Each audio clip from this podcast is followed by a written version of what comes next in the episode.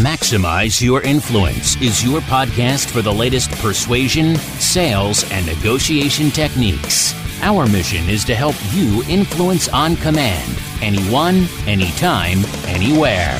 Your host is the author of Persuasion IQ, Laws of Charisma, and the best selling book, Maximum Influence. Now, your host, Kurt Mortensen.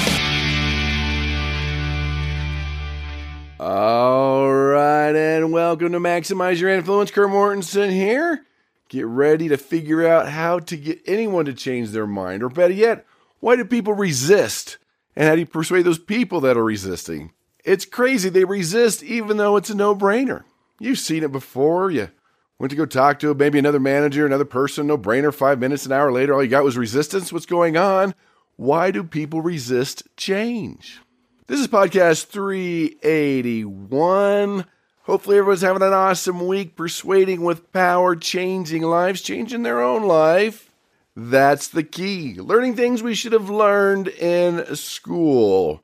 So, I've had a crazy week doing a little bit of everything. Did some webinars on the psychology of influence, how to be more influential. Taught some university classes. Did some face to face training. Recorded some videos and did a few interviews. So I guess it's always good to diversify and do a little bit of everything that keeps things interesting. So let's dive into the persuasion ninja. I've been doing a lot of restaurants lately, it seems like, but there's a lot of persuasion that can be learned at a restaurant. Plus, it's good to be going back to restaurants. And these guys did it all right. Was greeted with a big smile along with, when I wasn't sure of the order, a recommendation showing me the most popular item that's social validation. So smile, opposite of me with the RBF, that's love connectivity. Recommendation, that's social validation. And we had paid, like, oh, you know what? I want a drink. And he's like, I'll just give you a free drink. Reciprocity. Bigger tip. Hello. What soda costs? Another five cents for a bigger tip. Then there was the visit to the table to make sure everything was okay. That would be developing rapport. Then he used the law of expectations when he said, This was awesome. Hey, when you come back next Monday, you should do this and order this, and I'm going to give you this. expectations, set it up. And not only that, he enhanced the expectations. What he did was, I don't remember what we ordered, but it was something that he wanted to know if it reheated, was it still good? Let me know on Monday. It was great. Another thing, law of esteem. When I did pick the one thing he recommended was social validation, he said, good choice. Repeated back the order. That's been proven to increase tips. It was textbook. And all of those can be used in any aspect of persuasion, even online. So that's the persuasion ninja of the week, which brings us to our geeky scholarly article. This comes from Science Daily, the Journal of Human Behavior, and Dr. Levy. It's titled Salad or Cheeseburger How Your Coworkers or Other People Shape Your Food Choices. Hmm, you got to be careful who you go out to eat with. Maybe it's better to go out alone if you were trying to eat healthy. Here's the subconscious trigger coworkers.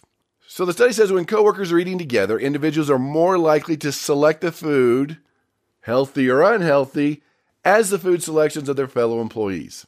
Now, I've seen that even ordering dessert. You know, always that first person who says yes, then it just becomes a domino effect. Oh, it's okay, let's go for it. Then they said the food selections on the other employees' trays, they found that individuals tend to mirror those food choices of others in their social circles. Then they go on to say that's why obesity spreads through social networks. If most of your friends are overweight, you tend to be overweight. Don't they also say that you could take your 10 friends' income, average that, and that's your income? Hmm, maybe you need skinnier friends, wealthier friends, happier friends. Just saying, putting it out there. Interesting thing to think about. So the study goes on to say individuals' eating patterns can be shaped even by casual acquaintances. Influence of people's social ties on weight. So it's not just food. Like I was mentioning before, they talked about weight gain, alcohol consumption, and eating behavior is all shaped by coworkers, or we can even say friends or family and they studied 6,000 people to figure this out. That food purchases by people who were connected to each other were consistently more alike than they were different. The effect size was a bit stronger for healthy foods versus unhealthy foods. And I see the truth of this. I've been mocked being the only one ordering a salad. when you're going to a barbecue place and you're trying to eat healthy, order a salad, and you're with a bunch of guys, especially, uh, look out. Just saying. So people change their behavior to cement the relationship with someone in their social circle. So it's a connectivity thing, it's a similarity thing, it's a human nature thing. So, what are the solutions? Order first. if you want healthier friends or coworkers, maybe order the salad first. or just be aware that this is happening and be okay. Own up, you're going to have vegetables or salad and you are going to set the trend or reverse the trend. And that's our geeky scholarly article. So let's get into why people resist change, how to persuade them. It comes from a listener email. Oh boy! And remember, if I read your email on the show, you get free access to the gold version of Influence University, influenceuniversity.com. There's also a free version and there's also an advanced coaching version. This is where you learn the advanced skills of persuasion and influence. It's also a place you can order the new edition of Maximum Influence for free, pick up a little shipping and handling, and take your free persuasion IQ assessment and find out all about us. But you can email me at Kurt, K-U-R-T, at maximizeyourinfluence.com. This is from Luis. It's in Portuguese. He's from Salvador. Hey, Luis, I've been there. Beautiful place. I believe it was the Costa de Sauipe, if I'm getting that one right. Beautiful beaches, beautiful area. So I have been down there. So translating for Portuguese says, I like, no, it says, I'm loving your podcast. Thanks for your dedication to improving our life skills. I'm now taking, uh, going through the 111 sales tools, the sales hacks, and seeing results. He says, it seems like persuasion is all about getting people to change their minds, habits, thoughts, products, and services. So, why are people resisting change? I am trying to help them, I'm trying to serve them, I'm trying to improve their lives. Why do they continually resist change? Haha, the question of the day. You know, life has changed, persuasions change. And as a power persuader, you have to create and motivate change. And it's key here to back up and understand human nature, knowing that most people resist change and they get into their comfort zones and they follow the path of least resistance. But you have to change your mindset too, Luis and listeners. Change is good. People love to change. You're like, what? What do you mean? Yeah, we keep thinking in our mindset and we, oh, they're going to resist it. They're going to resist it. And that's true a lot of times. I'm not saying that doesn't happen. And it happens because probably didn't persuade in the right way. I don't know if you want me to sugarcoat this. But people are okay and want to change. They love change. Again, let me explain this. If I were to change your income and increase it by 40%, would you resist that change? If I increased your energy by 20%, improved your relationships by 30%, increased your health by 50%, whatever the number is, I don't think anybody listening, unless they're not thinking straight, would resist any that change. Bring it on. Yeah, please don't increase my income. I don't want to raise. I don't want to make more money. Yeah, that's been said, what, uh, never? And so we have to change our own mindset and understand they want to change. When there's something in it for them and it's improving their lives, this is a good thing. And so we have to change our minds as persuaders that we could be causing the resistance or not persuading the right way. And there could be some things that's going through their mind, and we'll go through that in just a second. But usually it's because they can't see anything that's in it for them, or they don't believe that it's true, or they believe that they can do it. And we'll get into that in a second. And so we have to back up as persuaders saying, all right, is this a serious brick wall? Is this a cardboard box? Are they ready? Are they willing? Have they tried in the past and failed? Do they believe you? Do they like that warm blanket of their comfort zone? Are they aware they need to make the change? So let's talk about why people resist change and what to do about it. How do we improve this? How do we get better? Because when you package it the right way, it's like, duh, I need a change. So the first one is lack of vision or worry. There's really nothing in it for them. Again, when I increase your income by 20, 30, 40%, there's something in it for you. So they don't have the vision, they're stuck on worry. Bottom line with change and in persuasion, if they can't see themselves doing it, if they can't visualize it, it will not happen physically until they can see it mentally. Just like a quarterback, when they get on the field, they're warming up, they're visualizing the completions, not the interceptions, the fans cheering, not booing, making the touchdown, not the fumble a key part of your success. Because when people are stuck on worry, it's because their vision's not strong enough. Did you catch that? Did you hear that? When people or you are stuck on worry, it's because their vision's not strong enough. They need to go back and see it, taste it, touch it, feel it. See it mentally. We've talked about the studies on the show before about the visualization and the success there with athletes. The same thing's true with any aspect of your life. When you think about it, are your thoughts negative or positive? Vision or worry? Because you know the science. Thoughts control emotions and emotions control actions. So maybe the person's thoughts. I know when I teach public speaking or persuasive presentations, that's the first thing we need to tackle are those thoughts because they're always on the negative. What if I blow it? What if I forget? What if they walk out? What if they laugh at me? What if they ask a question I don't know the answer to? What if I lose bladder control? You name it, it's going through people's brains. We got to switch that up. Because if the thoughts are negative, you're stuck on worry, it pollutes your vision. So, how do we solve this? Get them out of the past, get them out of the worry, create the vision, and identify what's in it for them. How's it going to benefit them in the short term and the long term? How is it going to benefit their department, their company, their family, themselves, all of the above, whatever you need. As many of those you can add, the better. That's why I always say W I I F T. Some say W I I F M. Well, I like what's in it for them, but we can add to that. What's in it for them? What's in it for their team? What's in it for their tribe? That's bigger picture. That could be their company. That's key. So when you're talking about change, getting things done, you have to get them out of worry, get into the vision that they can see themselves doing it. For example, I was in the corporate world doing my thing and my book was coming out, so I took the leap to be author, trainer, coach, guy, I guess we'll call it. And sometimes those things don't happen as fast as you want, the success, and it was not happening as fast as I want. Maybe you can relate to that. And the money wasn't coming in as fast as I want. And I'm a boat guy. You know anything about me? I'm a boat person. Couldn't care less about cars. I'm a boat person. At the time, I didn't have a boat and I wanted a boat. And so I chose a boat. I knew the brand, the size, the type. I knew everything about this boat everything. I could visualize it, I could see it, but I took steps. And that might be something you want to do with people trying to get changed. Take small steps to get them there. So I went to the lumber store on a Saturday with the little money I had and bought some lumber and bought some cement and started clearing out trees and shrubbery on the side of my house. And my wife comes out and says, What are you doing? I'm like, I'm building a boat shed. She's all, You don't have a boat. I'm like, I know, I will. She says, You don't even have a car that'll pull a boat. I'm like, I know, I will. And I kept building it on the weekends. I was visualizing, I was measuring out because I knew the exact length of the trailer and the boat and how it would fit, where the gate was going. And my neighbor comes over and says, What are you doing? I'm like, Building a boat shed. He's like, You don't have a boat. I'm like, I know, I will. And then he says, as he spits on my dreams, You want to know the two happiest days in a boat owner's life? The day they buy it and the day they sell it. Really? Why are people that way? They just are. We'll go into that in another podcast, but that's not true, at least not for me. Visualization. The next one that holds people back is fear. They don't want to look bad. Maybe it's the 75% of the people that are suffering from imposter syndrome. That's someone that's maybe be your manager that they feel inside. They'll never tell you this. It's an esteem thing. Uh, they feel like an imposter, that they're going to get exposed. Other people are smarter. Other people should have got the promotion. And those people resist change all day long. But this fear is important to understand. What fears? Probably the fear of criticism, fear of rejection, fear of failure, fear of looking bad, fill in the blank.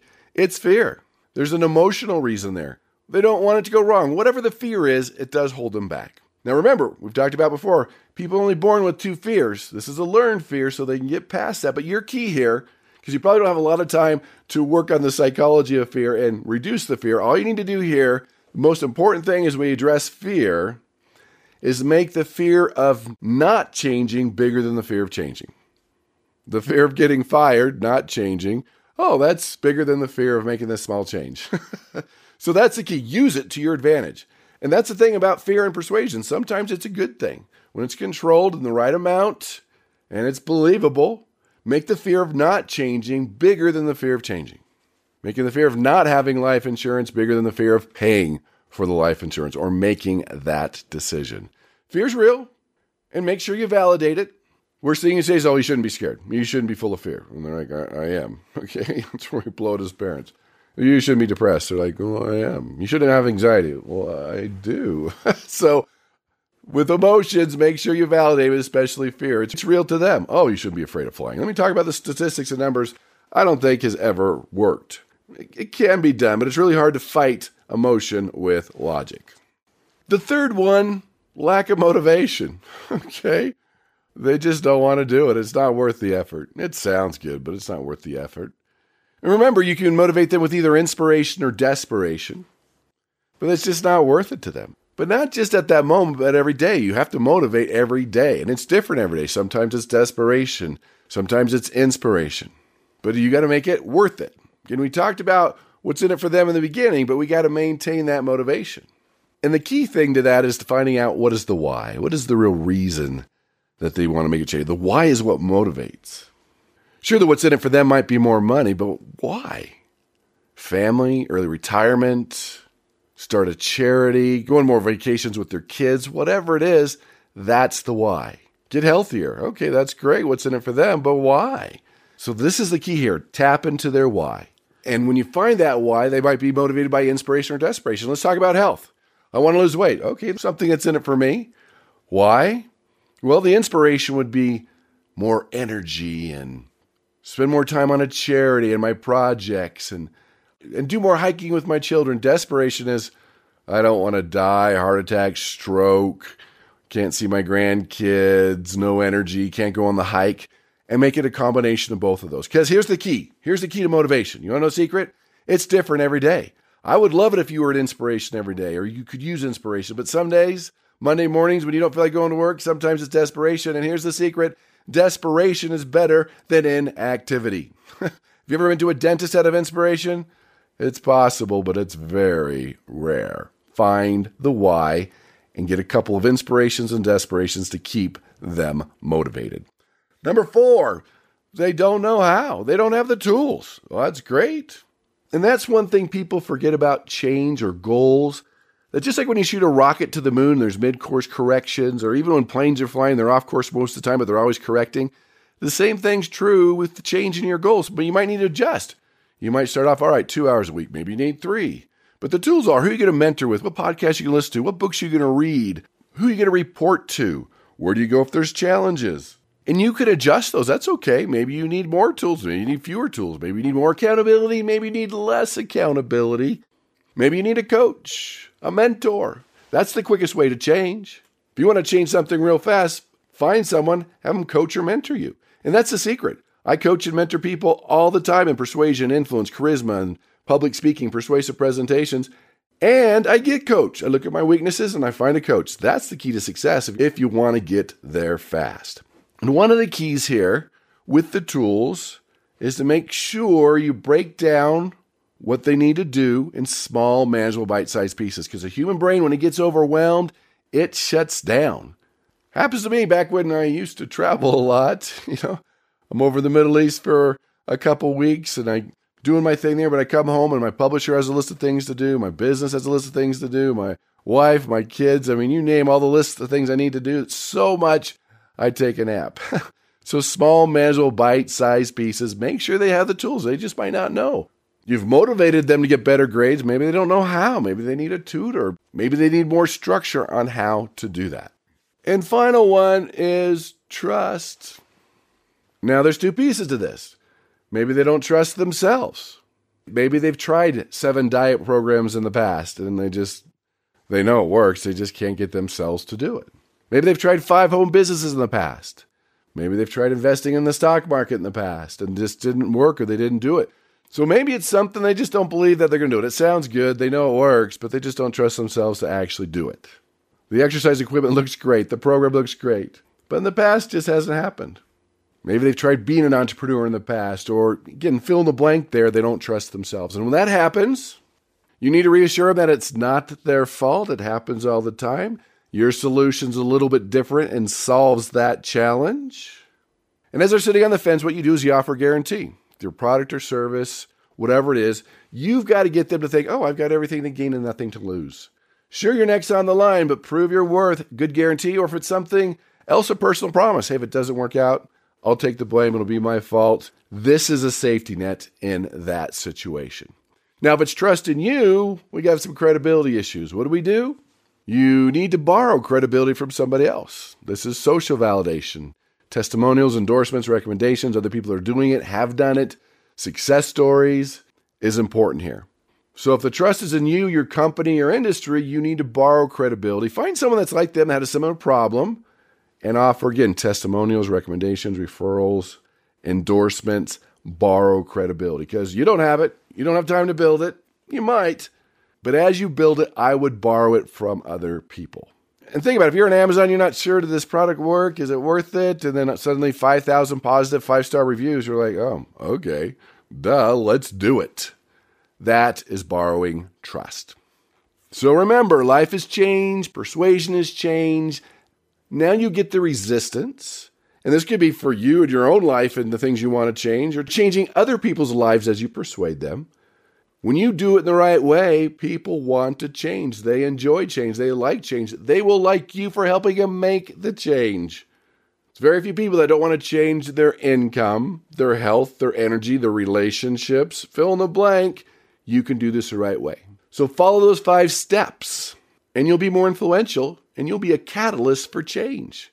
Hey, thanks for listening today to this podcast. Appreciate your time, energy, support, love, feedback. All the information you need about me, Influence University, product services, go to maximizeyourinfluence.com. The archives of the podcast are on there also. Also, put a special link to my new beta program, 111 sales hacks. I keep adding them, there's more than that. It's basically a three to four minute audio or video of a persuasion tool. Here's the science, this is why it works, this is how you apply it. You can go as fast or as slow as you want. And it's 90% off. So I'll put the link at the website under podcast 381. Please tell your family, friends, and enemies about the podcast. Hit like, hit subscribe.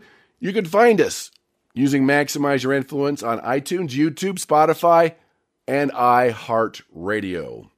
Again, thanks for your participation. Take something you learned today, apply it, use it in your own life and in other people's lives, and go out and persuade with power.